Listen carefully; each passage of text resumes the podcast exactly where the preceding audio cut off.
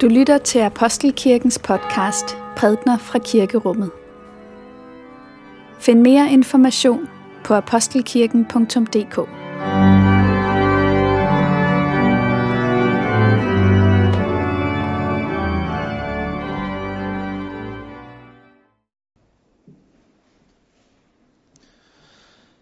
Dette hellige evangelium skriver evangelisten Johannes. Lad os takke for Guds ord. For Guds ord i skriften, for Guds ord i blandt os, for Guds ord inden i os, takker vi dig Gud. Der var et menneske, en af farisæerne ved navn Nikodemus, medlem af jødernes råd. Han kom til Jesus om natten og sagde til ham, Rabbi, vi ved, du er en lærer, der er kommet fra Gud, for ingen kan gøre de tegn, du gør, uden at Gud er med ham.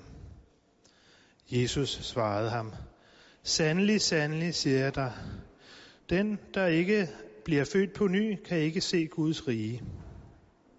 Nikodemus sagde til ham, Hvordan kan et menneske fødes, når det er gammelt? Det kan da ikke for anden gang komme ind i sit mors liv og fødes. Jesus svarede, Sandelig, sandelig, siger jeg dig, den, der ikke bliver født af vand og ånd, kan ikke komme ind i Guds rige. Det, der er født af kød, er kød, og det, der er født af ånden, er ånd.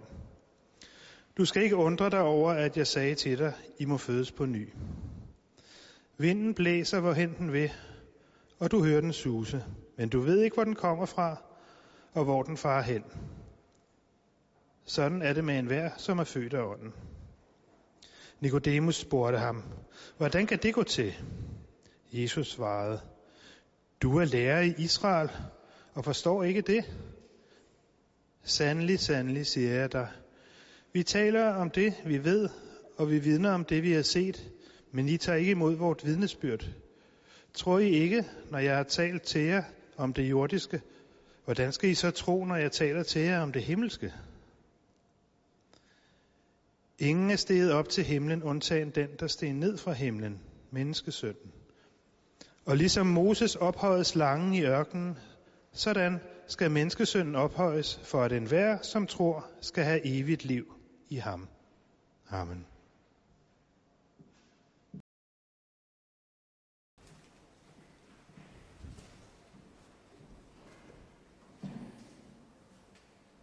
Lad os bede. Må min munds ord og vores hjerters tanker være dig til behag, Gud. Amen. Ja, som nævnt, så er det Trinitatis søndag i dag, treenighedens søndag. Og øhm, det skal for os være en anledning til at overveje, hvad det egentlig har at sige for os. Det at vi bekender troen på Gud som tre og en. Tre personer, et væsen, enhed i flerhed. Vi har jo lige bekendt den kristne tro og brugt ordene fra den apostolske trosbekendelse som en af de ældste sammenfatninger uden for Bibelen selv af den kristne tros indhold. Og den er jo, ja, vi har lige det her præfiks, vi forsager djævlen og alle hans gerninger, som jo egentlig ikke er en del af den oprindelige trosbekendelse. Det siges heller ikke i særlig mange andre lande end, end her hos os. Men altså, så kommer jo bekendelsen af Gud, Fader, skaberen, sønnen, forsoneren, helligånden, kirken, ham der skaber fællesskab og, og forener os med Gud. Så man kan, man, man kunne lige overveje, hvad nu hvis man i stedet for at sige faderen, sønnen og helligånden, bare sagde Gud? Jeg tror på Gud, skaberen, Gud, forsoneren, Gud, som skaber fællesskab og så videre.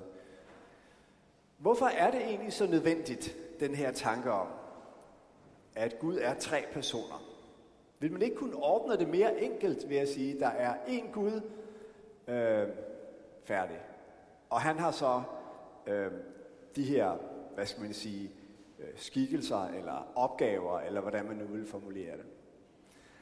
Nej, den kristne kirke har fra et meget tidligt tidspunkt været klar over, at hvis vi skal udtrykke og tale meningsfuldt om Gud, som han fremstår i Bibelen, så kommer vi ikke udenom, at der i selve tanken om Gud er den her flerhed og enhed i flerhed.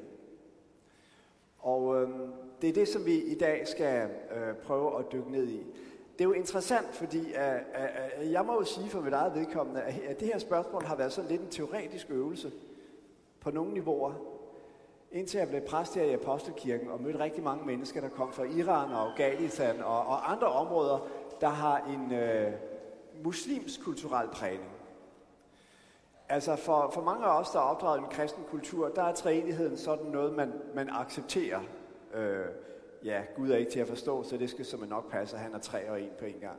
For, for folk med muslimsk baggrund er der en meget mere sådan insisterende, pågående spørgen ind til, jamen hvad betyder det her? Hvordan kan det give mening? Er han en, eller er han tre? Og, øh, og det giver jo anledning til en, en masse øh, tanker og eftertanker, også for mit eget vedkommende som præst, og det har faktisk været en af de ting, der har været berigende for mig øh, i, i de senere år. Vi har lige læst beretningen om Nikodemus og hans natlige møde med Jesus. Og, og det munder jo ud i det vers, som lige præcis ikke var med i læsningen, men som på en måde er, er, er, er kulminationen, og som jeg vil citere her. Det vers, som også kaldes en lille bibel. For således elskede Gud verden, at han gav sin enborgne søn, sin eneste søn, for at enhver, som tror på ham, ikke skal fortabes, men have evigt liv. Gud elsker verden. Sådan sammenfatter øh, Bibelen den store historie om Gud og mennesket. Det brændstof, der ligger til grund for hele den lange historie om Guds tilkendegivelse over for mennesket, det brændstof er øh, kærlighed. Og træenigheden er på en måde Bibelens måde at forklare det udsagn på, at Gud er kærlighed, at Gud elsker. Forestil dig en Gud, som var uden differentiering, monolitisk, bare én, og, ikke, og så var der ikke mere at sige. En sådan Gud vil ikke i sit væsen kunne være kærlighed. Fordi kærlighed forudsætter en forskel. Kærlighed er ikke det samme som selvtilfredshed eller til selvtilstrækkelighed. Kærlighedens væsen er, at den rækker ud og forener noget, som er forskelligt med sig selv. Kærlighed handler om enhed i forskellighed. Og hvis vi skal bekende, som vi gør, at Guds væsen er, at han fra evighed er kærlighed, og hans forhold til verden er defineret ud fra den her kærlighed, så er vi også nødt til at tænke om Gud som et væsen, der ikke bare er en fra evighed, men som i sig selv har noget dynamisk, en bevægelse. At der i Gud er denne dynamik, tre personer, der ligesom giver plads for hinanden i en, øh, i, i en fortsat bevægelse. Lad os se, hvordan det udspiller sig, for eksempel i forhold til skabelsen. Øhm, I den jødiske tradition, der har man øh, spekuleret over, hvordan den evige, almægtige Gud, som fylder alting, kunne skabe noget, som var anderledes end ham selv. Altså hvis, hvis Gud fylder alt, hvis der kun er Gud, hvordan kan der så lige pludselig opstå noget, som er ikke Gud? Uden at han dermed mister sin uendelighed eller hvordan kan der opstå noget timeligt, uden at Gud bliver afgrænset i sin evighed? Det kan måske lyde som en lidt filosofisk øvelse, men egentlig er det en meget øh, konsistent tanke. Hvis Gud fylder det hele, hvordan kan der så være noget andet? Hvordan kan der være noget, som er skabt? Og det førte til et begreb, som hedder timsum, som betyder tilbagetrækning. Og tanken er, at før Gud skabte, så må han ligesom have skabt et tomrum. Han må så at sige have gjort plads og sagt, værsgo verden. Nu skaber jeg et lille område, som er ikke mig, som er omgivet af mig, som er rummet af mig. Men det der, det er ikke skaberen, det er skabningen. Det er forskelligt fra mig. Og den øh, tilbagetrækning, den øh, simtum, som det hedder på øh, hebraisk, Det er altså, hvad skal man sige, selve, det er det første skridt. Det, det er det, som Gud gør, når han skaber. Han trækker sig tilbage for at give, give plads for en anden, en skabning. En, som kan være ikke ham, og dog står i, i relation til ham. Naturvidenskaben har jo nået rigtig langt i at forklare, hvor den materielle verden kommer fra, hvordan den er opstået. Men der er et spørgsmål, som ligger bag det, og det spørgsmål det er, hvorfor er der noget snarere end ingenting? Hvorfor er det overhovedet kommet ind til væren, alt det, som omgiver os, den verden, som vi er en del af? Og det svar, Bibelen giver, det er, det er kommet, det er blevet til ud af kærlighed. Det er Guds væsen, hans treenige væsen, at give plads, at øh, ikke bare være sig selv, der ligesom dominerer og, øh, og kontrollerer, men at øh, give plads for noget andet, noget selvstændigt, som han så øh, også bliver forenet med. Sådan er det i treenigheden fra evigheden, og sådan er det i Guds forhold til mennesket. Vi drages ind i den dans, der fra evighed er i treenigheden. Og derfor er det også sådan, at når mennesket så bliver skabt, så bliver det ikke bare skabt som menneske, men som mand og kvinde med tanke på at blive et kød. Der er i dette billede af Gud som enhed i flerhed, så at sige, præget ind i den skabning, som øh, udtrykker Guds billede på en særlig måde. Så træenigheden er ikke bare et stykke støvet øh, dogmatik, som vi må lære at leve med. Det er i virkeligheden en vision for, hvad det er for en, en, en dynamik, hvad det er for en værensgrund, der bærer os. At det ikke bare er en, der sætter sig igennem øh, øh, og gennem sin magt kontrollerer alt og har alt under sit herredømme, men at det er Guds væsen at øh, være i bevægelse, at være øh, dynamisk, at give plads. Faderen giver plads for sønnen, giver plads for helligånden, som giver plads for faderen. Faderen elsker sønnen, helligånden, og det er kærlighedens bånd, som binder dem sammen.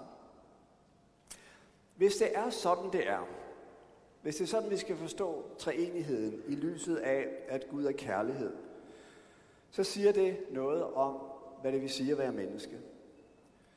Det siger, at det er, når vi elsker, at vi bliver virkelige. Det er gennem relationen til andre mennesker og til Gud, at vi afspejler den værensgrund, som vi er taget af og rejst af. At målet med vores liv som mennesker ikke er, at vi bliver en form for centrum, hvor omkring ting kan bevæge sig, hvorfra vi kan gøre vores indflydelse gældende. Vi skal ikke være statiske, der ligesom øh, udøver vores magt omkring os. Nej, målet er, at vi skal være øh, i hengivelse, at vi skal øh, give rum for andre, at vi skal være i den bevægelse, som er i selve treenigheden.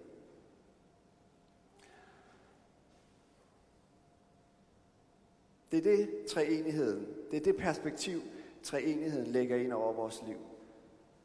Og så kan man selvfølgelig sige, ak ja, det er sikkert sådan, det er, at det er kærligheden, der ligesom øh, gør os til virkelige mennesker. Og gider jeg dog have et mere lykkeligt, stærkere kærlighedsliv. Men sådan kan man ikke konkludere ud fra den her treenighedstanke om, at Gud er kærlighed. For hvis vi ser nøjere på, hvordan det er, den kærlighed udmyndter sig, så er det jo netop en kærlighed til verden. Således elskede Gud verden.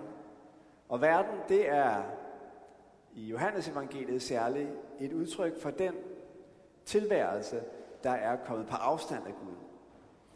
Øhm. Så det handler ikke om at finde en, som er elskværdig. Det handler om at finde det givende, den givende elskværdige. Altså ikke om at finde et menneske, som man virkelig kan øh, opleve den store øh, kærlighed eller det dybe venskab med, men derimod om at tage de relationer, vi allerede står i, øh, alvorligt. Det er deri, at vi tager del i den bevægelse, som er skabelsens bevægelse og forsoningens bevægelse, og som udtrykkes øh, i det, at Gud er treenig. Så treenighed, som vi fejrer i dag, er altså ikke bare et noget tungt dogmatisk tankegods, vi slæber med os fra fortiden. Det er en forståelse af vores verden, og af hvad det sige at være menneske, som relationsbordet. Det er det, der er Guds væsen. Han er en, men han er også tre. Og disse tre er i bevægelse, de giver plads for hinanden, de elsker hinanden.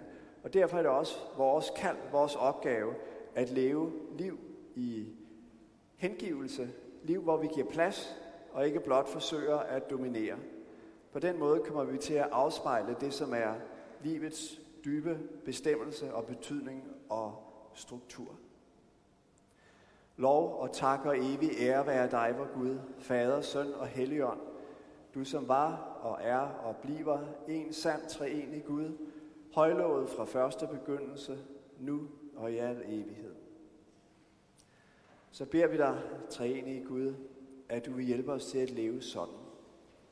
Ikke som mennesker, der er sat i verden for at gøre vores indflydelse gældende eller vinde betydning, men som mennesker, der er sat i verden for at afspejle din treenige verden, din væren, din enhed i forskellighed, til at give os hen, til at være tro i vores venskaber, vores familieforhold, og til gennem den troskab at være med til at vise, at det er kærligheden, der er vores livs dybeste betydning.